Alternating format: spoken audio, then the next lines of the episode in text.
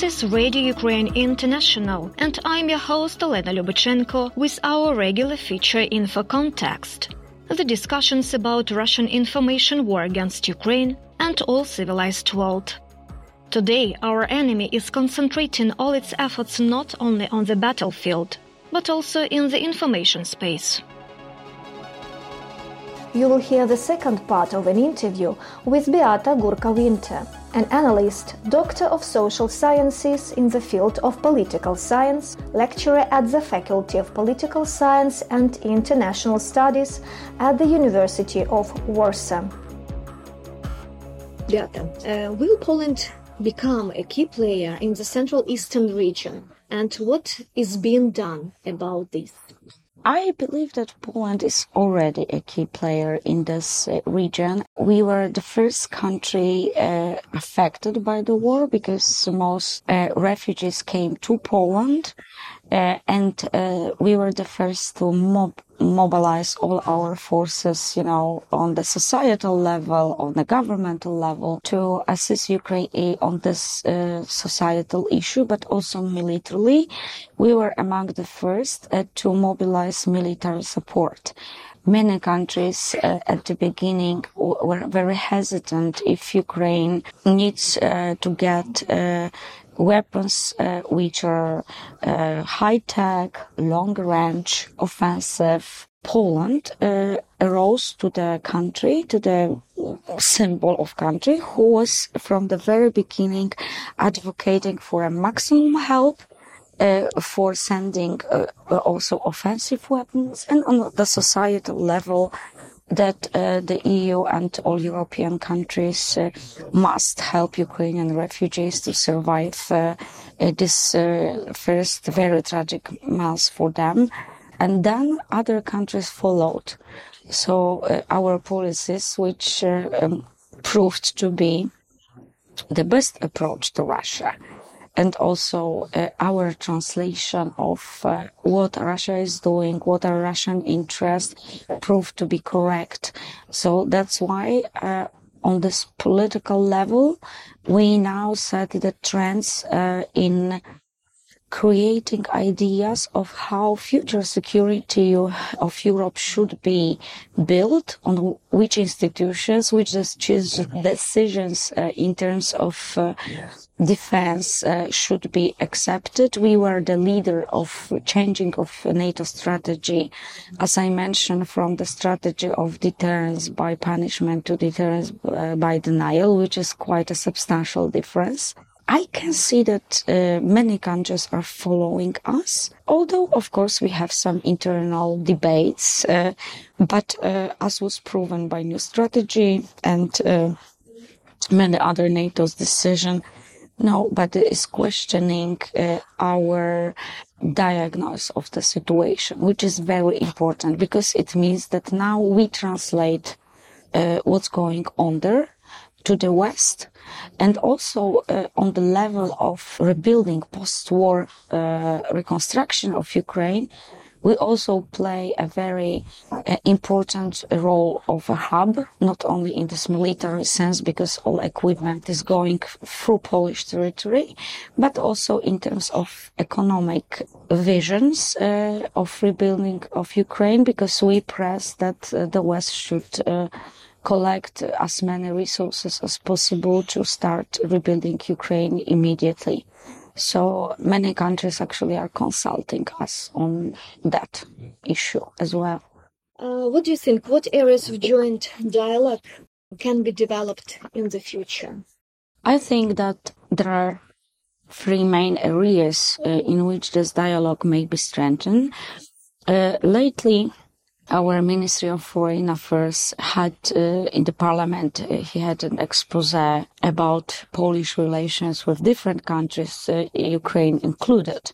He was very open uh, to say that uh, we cannot imagine that after what what, what happened uh, in Ukraine, and uh, Polish involvement in this uh, process of assisting Ukraine, uh, that our relations uh, cannot be transformed or should not be transformed in, into something closer than it was before the war, that we can uh, be back to days uh, before the fe- February 2022. Mm, Of course, this idea was not very developed in this document, but in my opinion, there are three areas uh, in which we can cooperate closer. Of course, the first is security.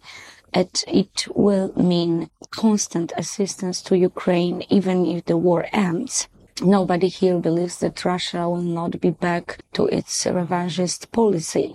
So uh, our constant concern uh, will be about uh, strengthening uh, Ukrainian security.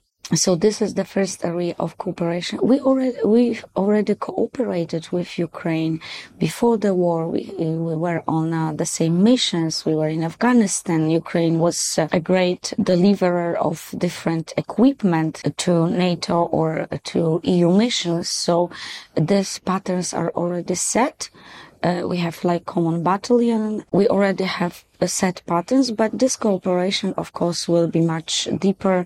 We have some agreements in our defense industries about the cooperation. So all we need is to deepen it with Ukrainian membership in NATO as a um, ideal prospect on economic level, of course, uh, all issues uh, connected to rebuilding Ukraine. We are currently discussing what kind of branches uh, of our business can go to Ukraine, uh, what is profitable from the point of business deal, but also what would be uh, needed in Ukraine, yes, and in what areas we can uh, help Ukraine.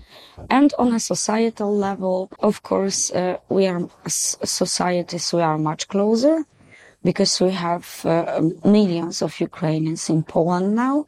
So uh, day by day we develop personal relations. Yes, uh, many Ukrainians claim that they want to stay in Poland and to be part of uh, our society. So slowly we can become uh, a society with a very strong Ukrainian presence because many people declare that they are not going to be back to Ukraine even if the war ends. Some of them um, build uh, a family relations here, friendships. Uh, uh, they found um, uh, found uh, good employers. So on the societal level, we will be much more multicultural society. And it's not only about Ukrainians, but also other people who migrate to our country from other regions to seek better job, better life. So it is especially visible in bigger cities, but also along the border, smaller cities. The only thing which may be difficult, these are historical issues which are uh, debated uh, now in Polish media and uh, some uh, historians or journalists are discussing this topic is uh, of course about uh, Volyn uh, and about Ukrainian government uh, policy towards what we really need uh, to discuss in terms of uh, practical steps of securing our interest in this issue, meaning access to the graves, uh, having uh, access to documents and all issues uh, which are related to have this issue have some publications about this issue to, to close the topic, yes, to count the victims uh, and uh, to make this uh, historical research from the basis, which until now was quite difficult because every side has its arguments about it uh, and uh, its uh, own approach, but it is visible that at least in the part of Polish society there is a need to have this issue closed and revised. So this is actually the only thing I guess it might be problematic. But I believe that step by step, both our MFAs, diplomacies will um, work towards uh, the situation that we agree on some kind of action plan and uh, and realize it step by step I hope. hopefully yeah. Okay, Miss but the past cannot be uh, changed. yes. past cannot be changed but also cannot be first thing which determined our relations now. Yes. So let's keep uh, it on the level of uh, historical commissions which are discussing established discussing things but our future relations cannot be based on the past very very past Beata, you are also an expert in issues related to the understanding of the Caucasus region. What do you think um, the most difficult challenges facing uh, this region? Mm-hmm. paradoxically i see nagorno-karabakh issue as the easiest now because the eu uh, is involved uh, in the peace process. And uh, we had a panel at this very big conference, Defense 24, last week on Southern Caucasus. And uh, we had representatives from, from all three countries.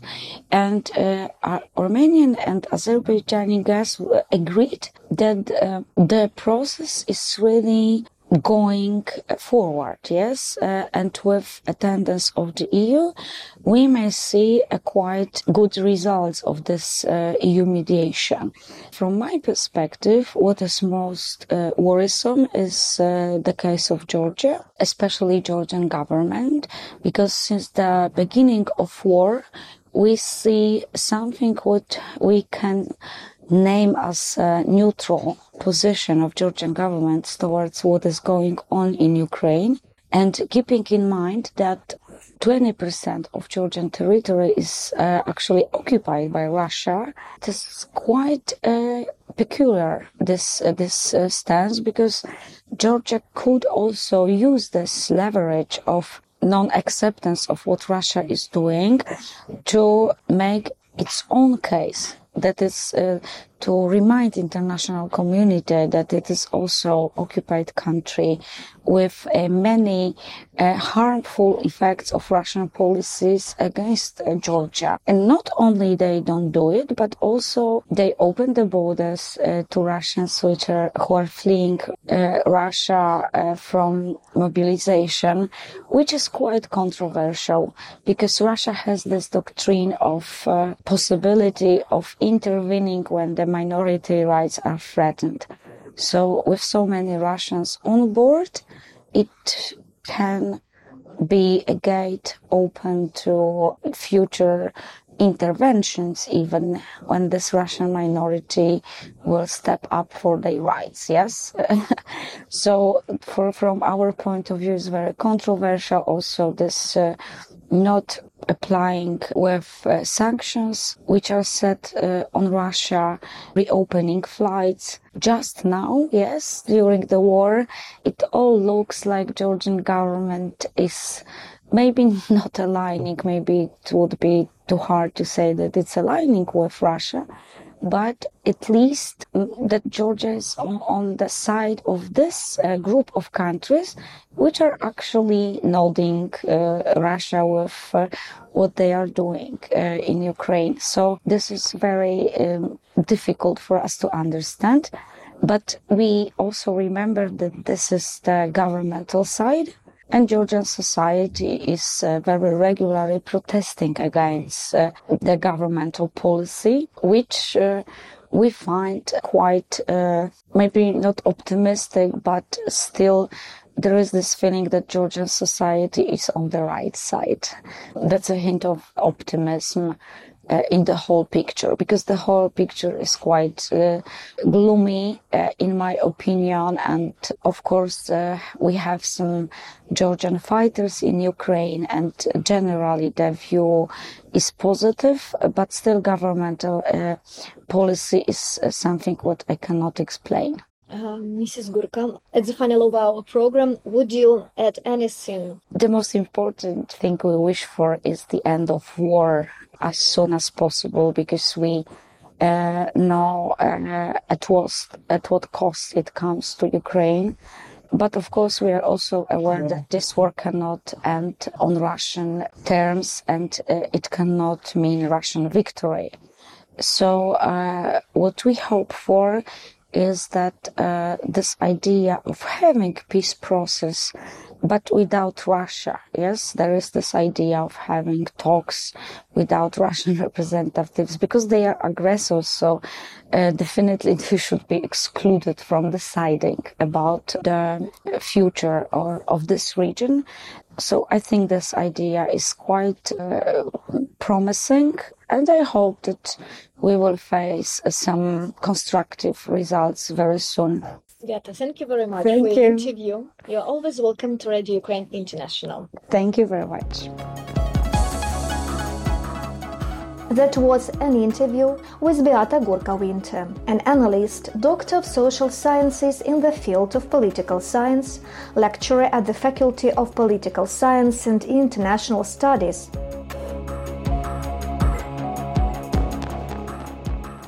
And we wind up this edition of Info Contexts from the studios of Radio Ukraine International. Your host is Elena Lubachenko, and our studio producer is Irina Samsonova.